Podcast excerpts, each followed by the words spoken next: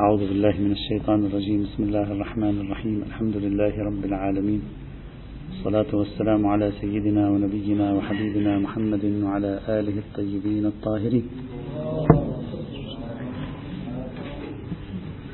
وصل بنا المطاف للحديث عن الأفكار التي طرحها الشهيد الأول في كتاب القواعد والفوائد. تتصل مباشرة بموضوع مقاصد الشريعة.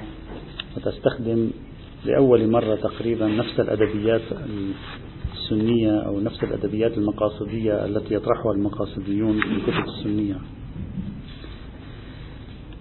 تحدثنا عن استخدام الشهيد الأول مصطلح المقاصد الخمسة تحدثنا عن تصريحه بالضروريات الخمس تحدثنا عن مستند الضروريات الخمس عنده تحدثنا عن تقسيمه الشريعة إلى عبادات ومعاملات.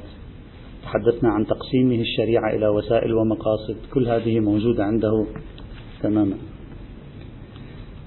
بعد ذلك دون أن يبتعد الشهيد الأول كثيرا عن بحث المقاصد في القاعدة التاسعة وما بعد القاعدة التاسعة يدخل في موضوع عندما تقرأه تشعر بأنك تقرأ مسالك التعليل في القياس عند أهل السنة.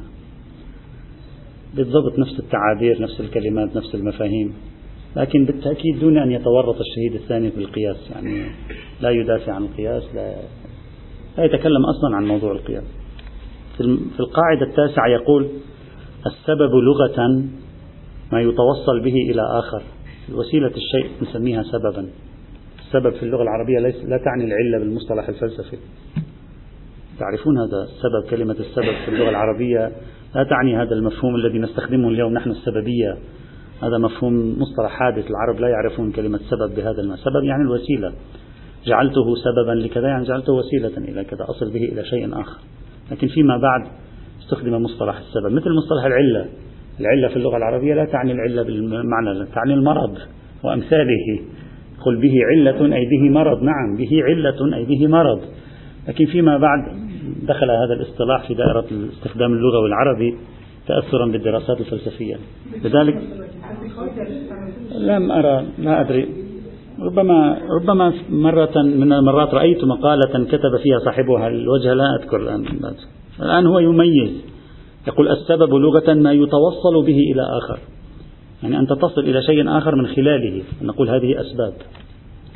واصطلاحا الآن لاحظ معي هذا التعريف. إذا تذكر هذا التعريف مر معنا سابقا. كل وصف ظاهر منضبط دل الدليل على كونه معرفا لإثبات حكم شرعي. هذا التعريف هو نفس تعريف المناسبة في بحث القياس هو بعينه. نفس تعريف العلة التي هي بمعنى المناسبة المسلك الخامس من مسالك التعليل عند أهل السنة في أو الرابع من مسالك التعليل عند أهل السنة في إثبات الحكم في باب القياس هو مسلك المناسبة. وعندما يعرفون المناسبة ماذا يقولون؟ وصف ظاهر منضبط دل الدليل على كونه معرفا لإثبات حكم. فيه صفة وصف فيه خصوصية تجعله معرفا على الحكم الشرعي مشيرا إلى الحكم الشرعي كاشفا عن الحكم الشرعي. بحيث يلزم من وجوده الوجود ومن عدمه العدم ويمتنع الحكم وجود الحكم بدونه. إلى أن يقول الشيء الأول والسبب إما معنوي أو وقتي. فالأول أن يكون الوصف مستلزما لحكمة باعثة على شرعية الحكم المسبب. الوصف الذي في الفعل مستلزما لحكمة يعني لعلة باعثة على شرعية الحكم المسبب. والثاني إلى أن يقول والثاني أي الوقت أن يكون الوقت مقتضيا لثبوت حكم شرعي كمواقيت الصلاة. إذا هذا التعريف لبحث الأسباب مئة بالمئة تعريف سني. وتعريف سني ليس في باب غير باب القياس. مئة بالمئة هذا التعريف هو تعريف للمناسبة التي استخدمها أهل السنة في باب القياس على أساس أنهم ينطلقون من ألف إلى المناسبة التي هي الوصف الموجود في ألف الكاشف عن هذه المناسبة عن هذه العلة التي بها نعبر إلى باء هو بعينه لكن الشهيد الأول كما ترى على الإطلاق لا يتكلم عن القياس على الإطلاق لا يقول القياس حجة ولا يورط نفسه في مخالفة المسلمات المذهبية. هذا التعريف للمناسبة وللسبب بعينه حتى شبه نص حرف استخدمه الآمدي في كتاب الإحكام في أصول الأحكام. نفسه بعينه استخدمه الآمدي ولكن الشهيد الأول حذر جدا وواضح تماما وهو في كل هذا البحث لا يشير تقريبا في كل لا يشير إليك إلى أنه هذه الأفكار يأخذها من مصادر أهل السنة ويأتي بها على أنها واضحة جلية ولا يربطها بموضوع القياس لا يريد أن يورط نفسه. والرجل لم يتورط في القياس نظريا أبدا لم يتورط في القياس في كل كتبه. نعم عمليا اتهم بأنه تورط في القياس من حيث لا يشعر كما اتهم العلامة الحلي واتهم الشيخ الطوسي واتهم آخرون. عادة من طرف الإخباريين هم الذين نبشوا لهم عن مواضع وقعوا فيها في هفوات ليس لها تخريج إلا أنهم متأثرون ببحث القياس. لكن كما رأينا صاحب الفصول بالأمس يدافع عن العلامة الحلي في مقابل الإخباريين يقول لا هو عندما استخدم مثل هذه الأشياء إما من باب تنقيح المناط القطعي وإما من باب آه، العلة المنصوصة وإما من باب الاحتجاج على الخصم. الأصوليون فيما بعد دافعوا عن مثل هذه بين قوسين الهفوات التي سقط فيها الأصوليون السابقون على العصر الإخباري خاصة من زمن يعني العلامة الحلي إلى آه، يعني زمن محقق الكركي الشهيد الأول الشهيد الثاني المحقق الأردبيلي صاحب المعالم وصاحب المدارك تقريبا. بعد ذلك الشهيد الأول أصلا كأنما يدخل مباشرة في باب التعليل مباشرة في باب التعليل. وهي هذا النص من المرات القليلة التي نجد في التراث الإمامي شيئا يتكلم عن موضوع التعليل بهذه الطريقة. يقول من الأسباب ما لا تظهر فيه المناسبة. يعني هناك أسباب شرعية لكن لا تظهر لنا المناسبة. لا تظهر لنا سببيتها عليتها نكتتها ملاكها. تعبيرنا نحن الملاك لا يظهر سواء كان ملاك ثبوتي أو ملاك إثباتي. يعطينا أمثلة. يقول من الأسباب ما لا تظهر فيه المناسبة وإن كان مناسبا في نفس الأمر. يعني نحن لا نكتشف المناسبة فيه لكن هو مناسب في نفس الأمر. كالدلوك وباقي أوقات الصلاة الموجبة للصلاة. لماذا الدلوك ما وجه الربط بين صلاة الظهر ودلوك الشمس؟ ما وجه الربط؟ هذه على مناسبة دلوك الشمس. يوجد أحد العلماء المعاصرين الموجودين في قم الآن وهو باكستاني في رسالته العملية هو يعتبر أن صلاة الظهر والعصر تبدأ عند دلوك الشمس. لكنه يعتبر أن دلوك الشمس يبدأ قبل الغروب بقليل. فهذه الصلاة اللي تصليها أنت كلها راحة كلها قبل صل... قبل وقت صلاة الظهر. على رأيه له كلام في رسالته هذه. على اتحاد والحدث الموجب للوضوء والغسل. ما العلاقة بين الحدث وبين أن واحد يغتسل؟ لا تظهر لنا المناسبة ما التناسب بينهما. ما التسانخ بينهما؟ ما وجه العلية بينه؟ لا يظهر لنا لكن يوجد. يقول يوجد لكن لا يظهر لنا. طبعا الأمثلة التي يذكرها الشهيد الأول إلى أن هناك سبب يدور الحكم مداره لا يظهر لنا بعضها من العبادات وبعضها من المعاملات. هذه خليها في بالنا. ليست من العبادات. يعني يقول بعض الأسباب لا تظهر لنا أعم من أن تكون عبادية أو غير عبادية. لذلك يكمل ويقول والإعتداد مع عدم الدخول. طب لماذا تعتد المرأة إذا لم يكن هناك دخول أصلا؟ شخص تزوج امرأة مثلا حصل الزواج وحصل كل شيء وسافر مثلا سافر سنة كاملة وأثناء سفره طلق زوجته. لماذا تعتد هذه؟ يعني لا نجد مناسبة. إذا قلت لي تعتد إذا كان هناك دخول نقول مثلا تعتد والمناسبة هي موضوع الحمل. الآن ما المناسبة؟ يقول يوجد مناسبة. نحن لا نعرف ما هي المناسبة. أو مثلا عدة الوفاة. لا لأن عدة الوفاة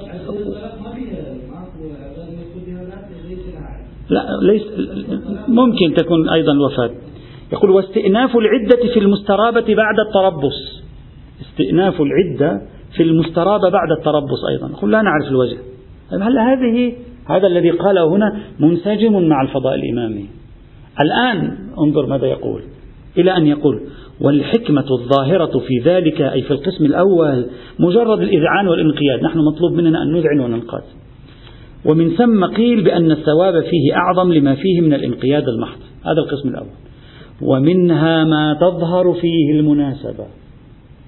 يعني تبدو لنا المناسبة بين الحكم وما يدور الحكم عليه ويختص باسم العلة. هذا نسميه العلة.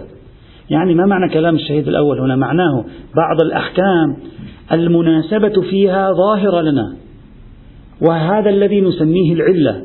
يعني منكشف لنا على ما يدور الحكم وما هو مرجع هذا الحكم. يقول كالنجاسة الموجبة للغسل النجاسة الموجبة للغسل عفوا والزنا الموجب للحد فينا نعرف المناسبة ما هي. لماذا الزنا يوجب الحد لا لا تقول ما الربط بين الزنا وبين الحد لا مفهومة. الربط أن الزنا عبارة عن جريمة كذا كذا كذا كذا إلى آخره. والجرائم تحتاج إلى عقوبات والعقوبات كذا وكذا وهذا هو الموجب. بالنسبة للدلوك وربط الدلوك بصلاة الظهر لا يبدو لي. لكن العلاقة بين الزنا وبين الحد تبدو لي. الشهيد الأول يريد أن يقول الآن المناسبات ظاهرة لنا. هذا غريب. طبعا لا يقول ذلك ويقترب من القياس. فقط هالمقدار يقول هذا ليس مألوفا عندنا. تقول المناسبة ظاهرة. هذه إذا ظهرت المناسبة تظهر من باب الحكمة. تظهر إذا أردت تطلع على المنبر تقول للناس ما هي المناسبة. لكن بالنسبة للفقيه لا تظهر له هذه المناسبة. يقول بينما الشهيد الأول يقول تظهر المناسبة وتسمى العلة حينئذ ويمثل. والقتل الموجب للقصاص نستطيع أن نفهم لماذا القصاص مرتبط بالقتل. والقذف الموجب للحد نستطيع أن نفهم النكتة. لا يقول كلمة الملاك لا يقول الملاك الثبوتي لكن يقول شيء قريب من هذا. وهذا معنى أن الشهيد الأول في بعض الأحكام يقول بإمكاننا نفهم المناسبة بإمكاننا نفهم العلة ويعطي أمثلة. والكبيرة الموجبة للفسق إلى آخره. هذا المقدار. هل, هل هو هذه التفاصيل التي طرحها هنا في الفقه طبقها بحث آخر؟ لكن الآن نظريا طرحها.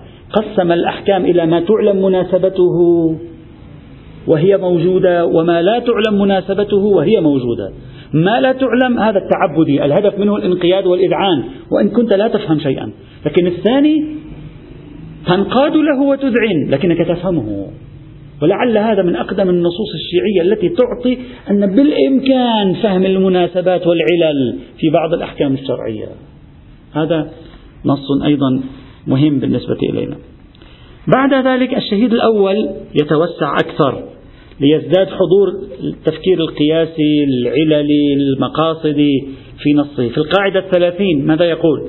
يقول متعلقات الأحكام قسمان. أحدهما ما هو مقصود بالذات وهو المتضمن للمصالح والمفاسد في نفسه. والثاني ما هو وسيلة وطريق إلى المصلحة والمفسدة. وحكم الوسائل في الأحكام الخمسة حكم المقاصد وتتفاوت في الفضائل بحسب المقاصد. فكلما كان أفضل كانت الوسيلة إليها. هذا نص سني. قرأناه قبل شهرين. هذا النص نفسه قرأناه عدة مرات. عند القرافي والعز بن عبد السلام وابن تيمية وغيره هذا هو نفسه. وهذا هو نفسه موضوع تقسيم الشريعة إلى وسائل ومقاصد وأن الوسائل حكمها حكم المقاصد التي تكون هي وسيلة لها. وأنه كلما كانت المقاصد أهم كانت الوسيلة أهم وكلما كانت أقل أهمية كانت الوسيلة أقل. هذا فهم شمولي للشريعة. يعني يقرأ الشريعة برمتها ويشطرها إلى شطرين مقاصد ووسائل وهذا ملفت للنظر. إلى أن في القاعدة الواحدة والثلاثين الشهيد الأول مباشرة يكلمنا عن سد الذرائع. يعني نقرأ الآن مع الشهيد الأول نص هو نفس نص سد الذرائع عند أهل السنة.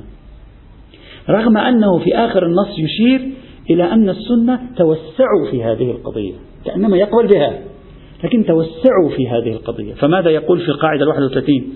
يقول الوسائل أقسام الوسائل هي الذرائع الوسائل هي الذرائع. الأول ما اجتمعت الأمة على تحريمه. كحفر الآبار في طرق المسلمين. والثاني ما اجتمعت الأمة على عدم منعه كغرس العنب. لا ليس ممنوعا. لا, لا أدري إذا الإخوة الآن سيتذكرون هذا النص وإن قرأناه. والثالث ما اختلف فيه. والرابع ما كانت الوسيلة فيه مباحة بالنسبة لأحد المتعاطيين حراما بالنسبة إلى الآخر. والخامس الوسيلة إلى المعصية حرام كالمتوسل إليه. هذا النص هو نص الذرائع. هذا هو النص نفسه الذي يتكلم عن سد الذرائع وما شابه ذلك. وأن الذرائع اختلف فيها بين المسلمين بعضها مجمع عليه بعضها مختلف فيه بعضها مجمع على عدم لحوق حكمه. هذا هو نفس النص. كله في القواعد والفوائد. كل ما طرحه الشهيد الأول بهذا النفس وهذا النمط من البحث كله في كتاب القواعد والفوائد. القواعد والفقه كتاب في قواعد الفقه. أصلا أو لعل أقدم كتاب في قواعد الفقه في طرز قواعد الفقه هو كتاب الشهيد الأول. وهذا الكتاب ولد في القرن في القرن الثامن وازدهرت القواعد الفقهية عند السنة في القرن السابع والثامن. أمس أشرنا إلى هذا. يعني, يعني هذا يعطيك إشارة إلى أن هذا النوع من المصنفات الإمامية كم كان انعكاسا لهذا التفاعل الذي كان قد وقع في تلك الفترة بين السنة وبين الشيعة. أكثر من ذلك الشهيد الأول في القاعدة 174 ماذا يقول؟ يكمل بحث قضية المقاصد والوسائل وسد الذرائع. يقول متعلقات الأحكام قسمان مقاصد بالذات ووسائل. يذكر ووسائل وهي الطرق المفضية إليها. وحكمها في الأحكام الخمسة حكم المقاصد نفس الذي قاله هناك. وتتفاوت في الفضائل بحسب المقاصد. إلى أن يقول بعدين يذكر التقسيم الثلاثي ما أجمع عليه وما لم يجمع عليه وما أجمع على عدمه وهذا التقسيم الثلاثي بعينه شبه نص حرفي يأخذه من القرافي. نحن قرأناه هنا قبل شهر قبل شهرين. ثم يقول وألحق به بعض العامة مسائل كثيرة جدا تبلغ الألف ويسمونها سد الذرائع ولا ينتقدها. لا ينتقدها. يعني يتبنى هذا النمط من آه، فهم الشريعة. لا يعرض بذلك كأنما إشارته ألحق به بعض العامة مسائل كثيرة. كأنما يريد أن يقول توسعوا في القضية. لكن أصل القضية صحيح. توسعهم فيها. لكن ما في أصل القضية ما في إشكال عليه. ويقبل بهذا. لا يقول قيل.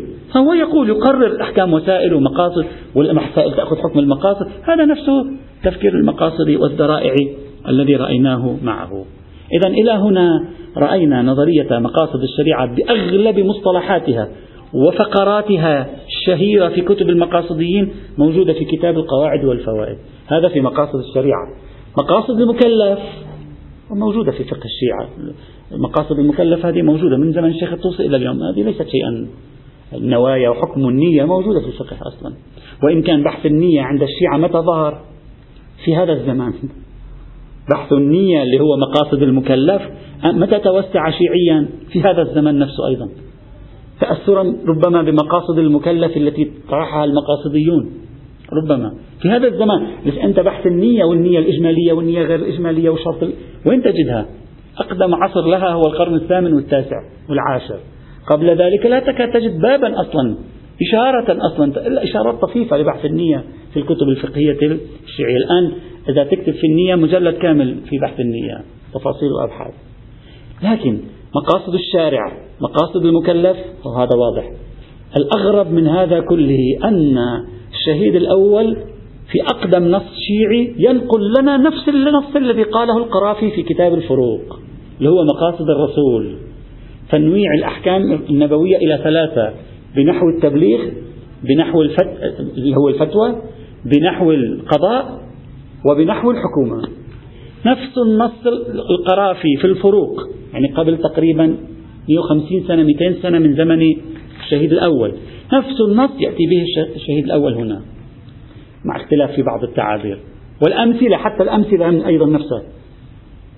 قرافي مثل بمن أحيا أرضا فهي له أيضا هو مثل بنفس المثل. نفس الشيء. كأنما نقل أحد الفروق التي ذكرها القرافي في كتاب الفروق وتكلمنا عنها سابقا نقلها بعينها هنا وافق عليها. يعني لا يقولها قال قيل يعني هو يطرحها يؤمن بها. إذا الشهيد الأول يؤمن بأن الشخصية النبوية تنقسم إلى ثلاث أقسام شخصية تبليغية شخصية حكومية شخصية قضائية. إذا هذا مقر به عند الشهيد الأول كما هو واضح.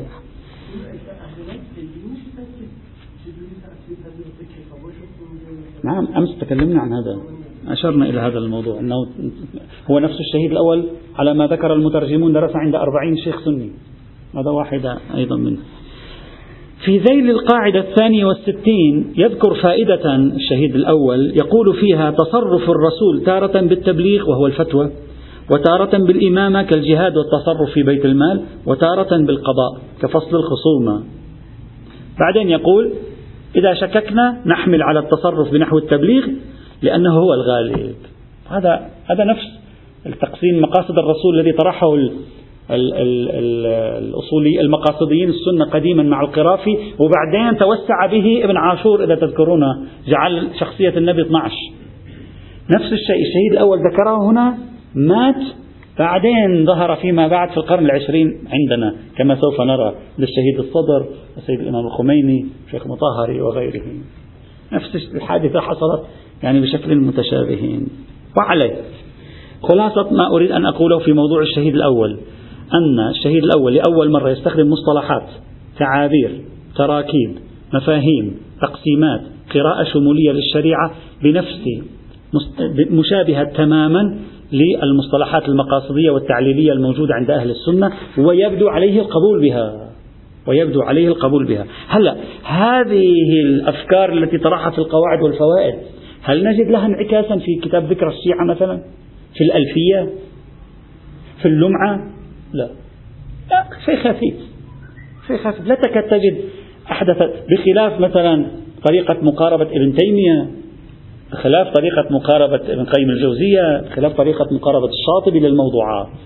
انعكست أفكارهم المقاصدية على قراءتهم للفقه الإسلامي كذلك العز بن عبد السلام. أما هنا لا. يعني كتاب الذكرى في مقدماته كتاب الذكرى بالمناسبة مقدمة كتاب الذكرى مقدمة جميلة جدا فيها قواعد كلية وبعض الأفكار هم نقلها في الذكرى التي هنا. لكن لما يبدأ كتاب الطهارة كتاب شيعي مئة بالمئة كأنما هذا الذي قلناه في الفوائد والقواعد ليس له أي أثر على الإطلاق في الاستنباط. أعتقد أنه تلقى الفكرة بشكلها الكلي إما يعني لا يستطيع أن يطبقها لأنها ليست سهلة إما مثلا تلك كانت على نوع من الاستنساخ ربما نوع لا أدري. لكن هذا يحصل في التمييز بين التقعيدات وبين التطبيقات. يعني في كل الحالات الأصوليين يقعون في هذا. في التقعيد هو شيء وفي التطبيق أحيانا قد لا يكون كذلك. خاصة إذا كانت القضية جديدة. خاصة إذا القضية جديدة. في التقعيد تراه ينظر لها لكن في التطبيق ربما يعني يحتاط يقول لك لعله تحتاج شروط بعد كذا. على أي حال؟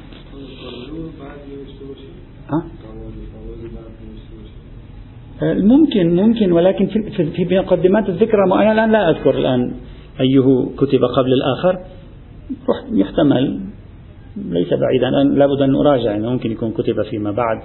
ولم ينعكس هذا في فقهه على حال انتهينا من الشهيد الأول اللي هو كان مثل طفرة كما قلنا عجيبة.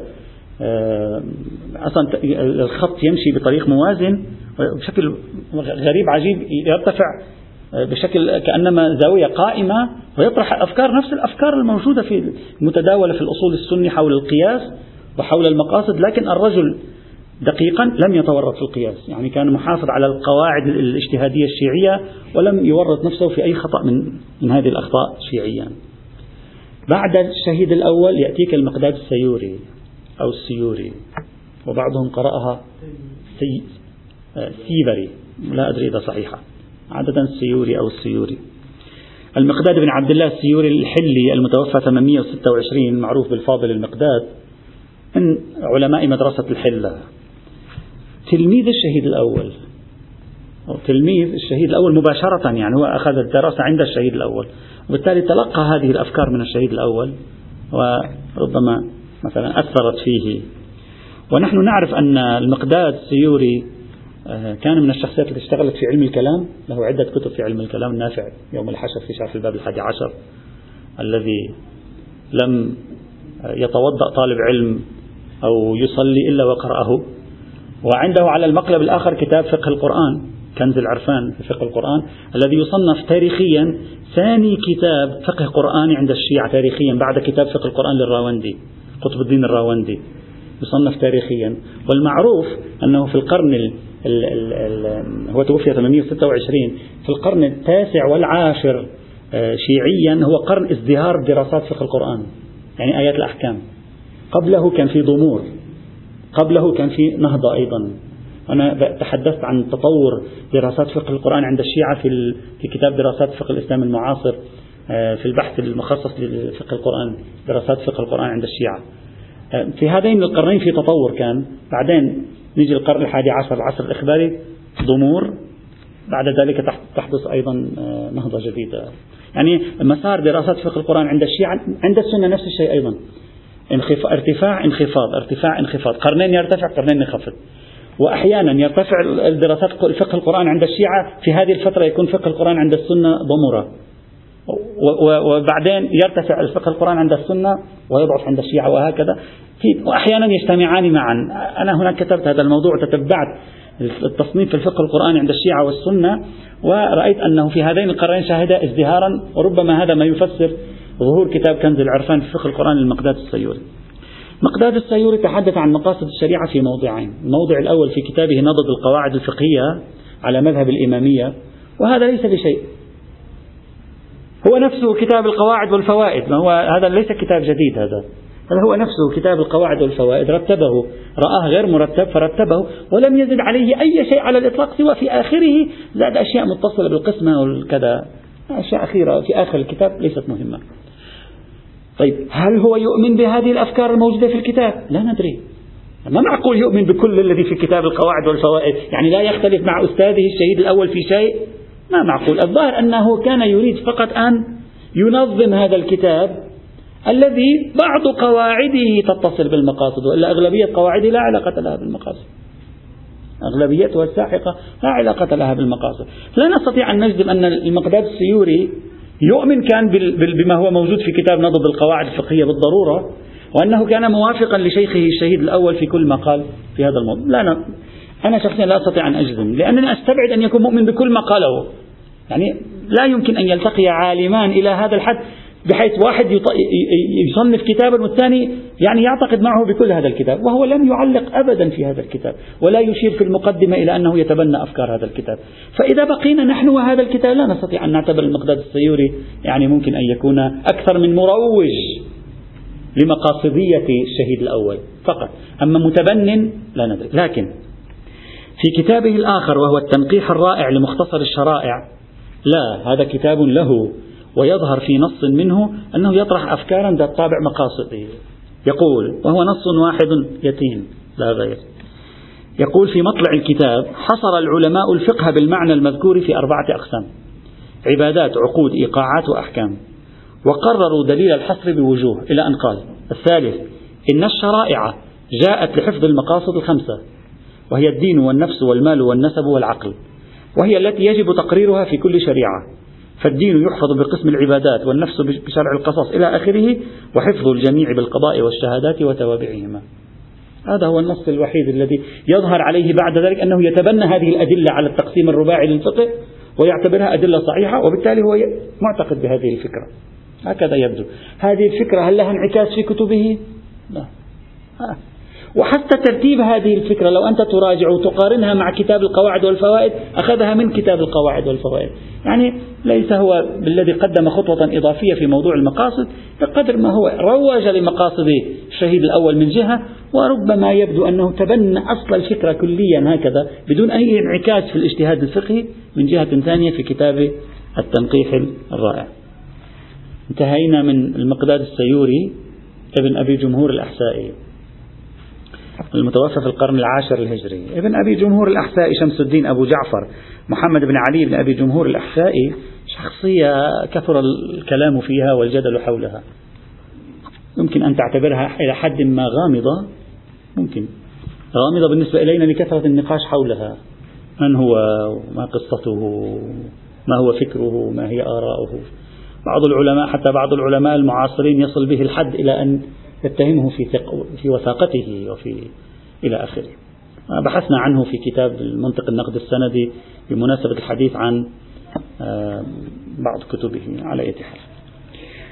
الأحسائي لا يبدو أنه يعني عنده شيء يتعلق بالمقاصد إلا في كتابه الأقطاب الفقهية على مذهب الإمامية. عنده كتاب صغير اسمه الأقطاب الفقهية على مذهب الإمامية. كتاب في القواعد الفقهية أيضا نفس الطريقة. تأليف على نسق القواعد الفقهية. هذا كله يعني مرجعه إلى الشهيد الأول تقريبا كله. هناك يشير إلى شيء يعني يتعلق بفكرة القواعد المقاصد. يترجح بنظري أن هذا إذا إذا إذا حصل تأثر بهذه الفكرة فمرجعه إلى أنه أخذ هذه الفكرة من شيخه علي بن هلال الجزائري. ابن أبي جمهور شيخه علي بن هلال الجزائري أخذ منه.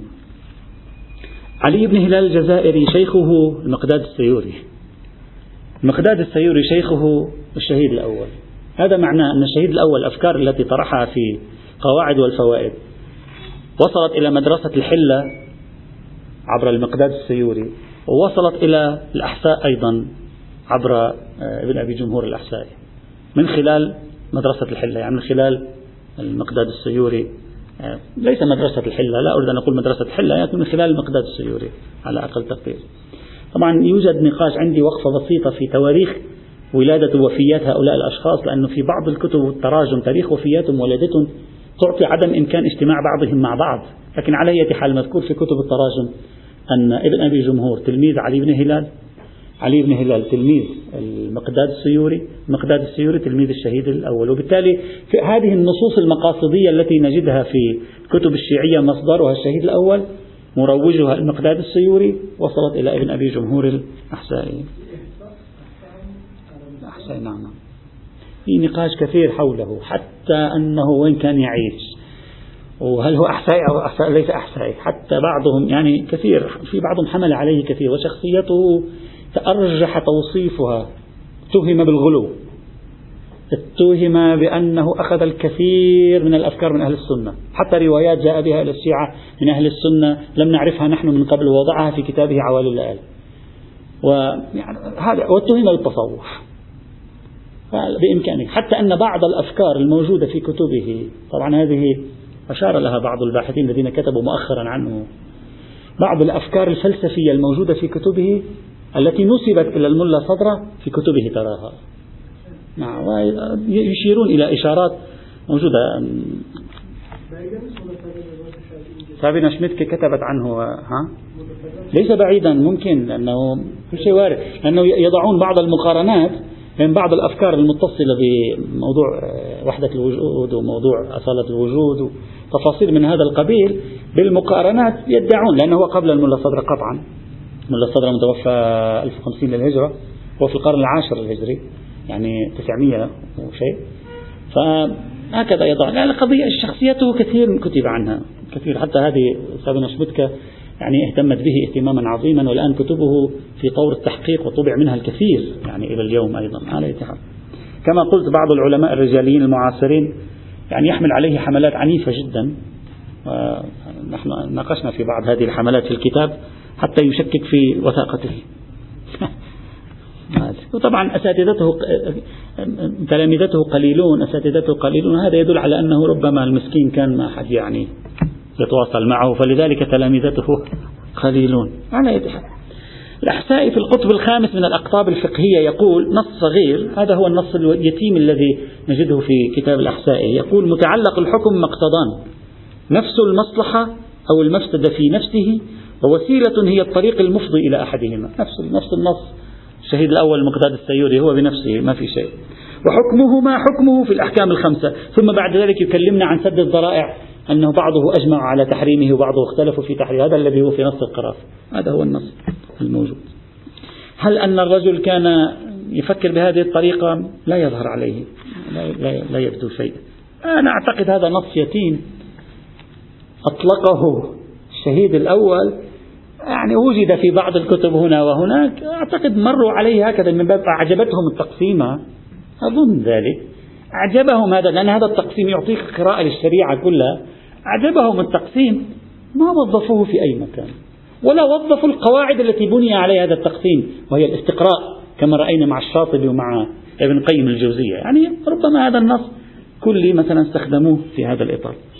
آخر نص آخر شخصية نجد عندها هذه الطلقة التي أطلقها الشهيد الأول وبعدين انتهت هذه الطلقات ولم نعد نجدها إلا في العصر الحديث خلال خمسين سنة الأخيرة هي السيد محمد جواد العاملي. صاحب آه لا مفتاح الكرامة. لا ليس السيد العاملي صاحب المدارك. سيد محمد جواد العاملي صاحب مفتاح الكرامة المتوفى 1226 هذا آخر نص عثرت عليه يدل على أن تلك الأفكار التي أطلقها الشهيد الأول يعني انتهت في بدايات القرن الثالث عشر وبعدين لم يعد لها وجود إلى أن ظهرت نزع المقاصدية الشيعية في يعني خلال نصف القرن الأخير. سوف نأتي على الحديث عنها إن شاء الله تعالى. تعرفون أن صاحب مفتاح الكرامة مفتاح الكرامة في شرح قواعد العلامة رجل أصلا يعني منهجه التتبع. ويقال يقال لا أدري إذا ما خانتني الذاكرة أن الشيخ جعفر كاشف الغطاء هو معاصر له. الشيخ جعفر كاشف الغطاء أظن الشيخ جعفر كاشف الغطاء أو صاحب الرياض. كان إذا أراد أن يعطي درس ثاني يوم ليش؟ لا صاحب الجوار متوفى بعده 1266 الشيخ جعفر متوفى 1200 و... بعده ربما بسنتين على ما أظن. الشيخ جعفر كاشف الغطاء الكبير. 1226 بعد العصر الصفوي. نعم نعم. 1200 ليس صاحب المدارك. لا صاحب المدارك متوفى 1000 و, و... و... لا لا لا لا لا لا لا هذا بعد واحد ثاني. سيد محمد جواد الحسين العاملي صاحب مفتاح الكرامة في شرح قواعد العلامة. كبير كتاب كبير جدا. رجل خبير من الطراز الأول في التتبع الآراء. يعني رجل آه، موسوعي بامتياز. فيقال أن الشيخ جعفر كاشف الغطاء إذا ما خانتني الذاكرة. كان إذا مثلا يريد غدا أن يقول يستدل بالشهرة أو الإجماع هو ما له مزاج يروح يبحث. وقته يمكن ما يسمح له. بعضهم ما عندهم هذا المزاج. فيرسل في الليل إلى سيد أحمد جواد العاملي يقولون هكذا قرأت هذه القصة لا أدري أين بما في ما أدري في أي كتاب. فيقول له شو القصة. فذاك يقول له قال به فلان وفلان وفلان وفلان وفلان وفلان فيقول في اليوم الثاني يقول وذهب إليه المثل المشهور وذكره فلان وذكره فلان يقال ذلك. لأن العلماء على ثلاثة أصناف. العلماء لا غير العلماء. العلماء على ثلاثة أصناف. صنف متتبع غير محقق. وصنف محقق غير متتبع مثلا مثل السيد الخوئي. لا السيد الخوئي ما هذا التتبع ما له شغل فيه. السيد الخوئي أكاد أجزم أنا أن أمامه في المكتبة كان في ثلاث كتب. كتاب للعلامة الحلي مختلف الشيعة. أكاد أجزم بذلك يعني. ومستمسك السيد الحكيم والجواهر. هذا الذي كان بين يديه ويبني عليه كان. ما يتتبع ولذلك ما يهمه. بينما محمد جواد العامل ربما يكون في الدقة الفقهية ليس بمستوى مثلا وهو صاحب الجوار أو السيد الخوي. لكن في التتبع يفوق يعني لا يمكن أن تتصور مدى الدقة. وبعضهم متتبع ويحتاج واحد يبحث عن هذا. جامع للاثنين معا هم في التتبع مثلا فضلك السيد السيستاني مثلا. هم يتتبع شديد التتبع واسع التتبع ومن جهة أخرى الرجل محقق.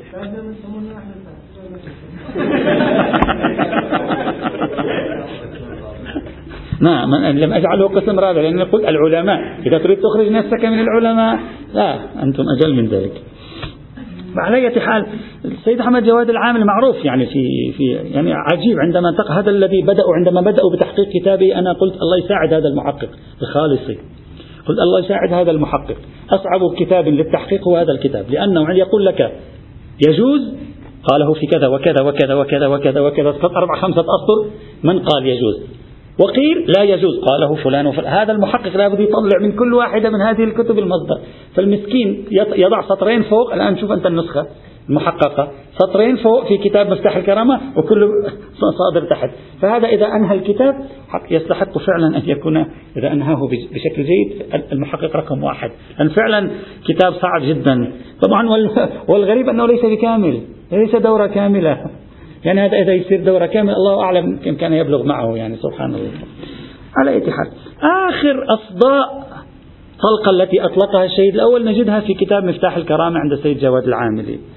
سيد جواد العاملي في مفتاح الكرامة يقول هذا أحد أقسام القسم الثاني من الفقه لأنهم قد قسموه إلى أقسام أربعة عبادات وعقود وإيقاعات وأحكام وإن شئت قلت عبادات وعادات ومعاملات وسياسات.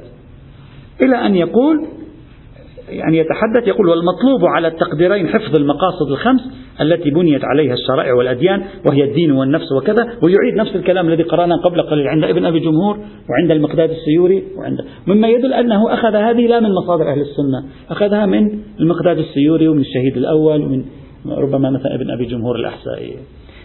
وبهذا نستنتج أن الطلقة التي أطلقها الشهيد الأول في القرن الثامن الهجري استمرت أصداؤها القليلة. قد أربع خمس شخصيات كرروها ولا تكاد تجد لها بناء وصبا في التجارب الفقهية الإمامية مما يؤكد على أن الإمامية وإن أخذوا هذه النصوص في فترة من حياتهم لكن إطلاقا لا يمكن أن تقول عنهم بأنهم مقاصديون. لا يقبلون بطريقة التفكير المقاصدي ولا بطريقة التفكير العللي التي تشبه باب القياس على الإطلاق. انتهى هذا النص هذه الفترة اليتيمة التي يعني ظهرت مع الشهيد الأول انتهت ولم نعد نسمع بها في أوائل القرن الثالث عشر الهجري. لكن بموازاة هذه الطلقة التي أطلقها الشهيد الأول كان هناك شيء يحدث عند الإمامية ليس مقاصديا وإنما تعليليا. كان الإمامية حدث أنا أعطي تشبيه بجسدي لتقترب الفكرة يكسرون بعض الشيء قيود حرمة القياس. وهذا بدأ ينطلق من المحقق الحلي ووصل إلى يومنا هذا. اتجاه الإمامية للقبول بفكرة تنقيح المناط اتجاه الإمامية للقبول بفكرة العلة المنصوصة. هذا الاتجاه بداية القبول بشيء من التعليل. بعد أن كانوا في القرون الأولى شديدون جدا وغير قابلين بممارسة فكرة التعليل بأي شكل من الأشكال على مستوى الدراسات الأصولية. تكلم على مستوى الدراسات الأصولية. على الدراسات الفقهية ممكن تجد واحد منهم يقول العلة كذا قد نحملها على أنه اشتبه سبقه التحليل إلى آخره. لكن أصوليا سوف, سوف أدرس اختراق الإمامية يعني حصار المنع عن التعليل والقياس تقريبا منذ زمن المحقق الحلي. ومحاولتهم أخذ نفس خارج هذا الحصار إذا صح التعبير للقول بتنقيح المناط للقول بالعلة حتى العلة المنصوصة كانت مرفوضة. سأشير غدا إن شاء الله. حتى العلة المنصوصة كانت مرفوضة. ما فيش اسمه علة منصوصة. بعدين بدأت يقبلون بها وبدأوا بعد أن قبلوا بها هم بدأوا يخرجونها بطريقة لا تكون قياسا. هي قياس. لكن هم بدأوا يخرجونها بطريقة يقبلون بها. وفي الوقت عينه يقولون هي ليست بقياس. يعني خائفون يريدون أن ينفتحوا على التعليل وخائفون أن ينفتحوا على القياس. كيف كانت هذه التجربة؟ أنا فقط سأمر عليها سريعا تاريخيا فقط تاريخيا. سأمر سريعا تاريخيا كيف حصل تحول من المنع عن أي شكل من أشكال التعليل إلى الانفتاح على بعض الأشكال التي اليوم نحن نقبلها. اليوم اليوم. نحن نقبلها وهي بالنسبة إلينا لا يوجد فيها أي, أي إشكال على الإطلاق.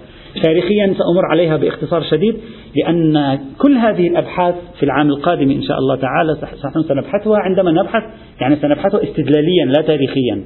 سنبحثها استدلاليا عندما نتكلم عن قواعد الاجتهاد التعليلي. لأن هذه كلها قواعد الاجتهاد التعليلي. قاعدة تنقيح المناط وهذه لا تجد مع الأسف أبحاث مستقلة فيها إلا نادرا. عند تعرف الآن مثلا كتاب مستقل في تنقيح المناط تعرف وين يبحثون في أصول الفقه؟ إذا أنا سألتك وين في أصول الفقه يبحثون تنقيح المناط؟ الآن ستبقى أنت ساعة تتذكر هكذا تقول ما. أحيانا فلان بحثه هنا مثل صاحب الفصول. نعم للوحيد البهبهاني رسالة أصولية في موضوع تنقيح المناط والعلة المنصوصة. سنتكلم عنها غدا إن شاء الله تعالى. لكن لا يوجد بحث مستقل. لا تنقيح المناط لا مناسبات الحكم من الموضوع لا إلغاء الخصوصية لا العلة المنصوصة كلها ليس لها باب مستقل. يعني ولكنها من قواعد الاجتهاد التعليلي هذه سنبحثها كلها استدلاليا معيار تنقيح المناط الفرق بين ما تخريج المناط تنقيح المناط تحقيق المناط كل هذه الأمور سوف نبحثها آه، بشكل مفصل إن شاء الله تعالى. إذا سرنا مع تجربة العلل سرنا مع تجربة الاجتهاد القياسي عند الشيعة في القرون الأولى الذي انتهى عند ابن الجنيد. سرنا مع طفرة ظهرت مع الشهيد الأول في القرن الثاني انتهت في بدايات القرن الثالث عشر الهجري مع السيد محمد جواد العاملي صاحب مفتاح الكرامة. الآن على نفس الخط الموازي سنسير باختصار شديد مع فكرة كسر حصار التعليل المنع عن التعليل. إلى أن وبعد ذلك ننتقل إلى العصر الحديث إن شاء الله تعالى والحمد لله رب العالمين.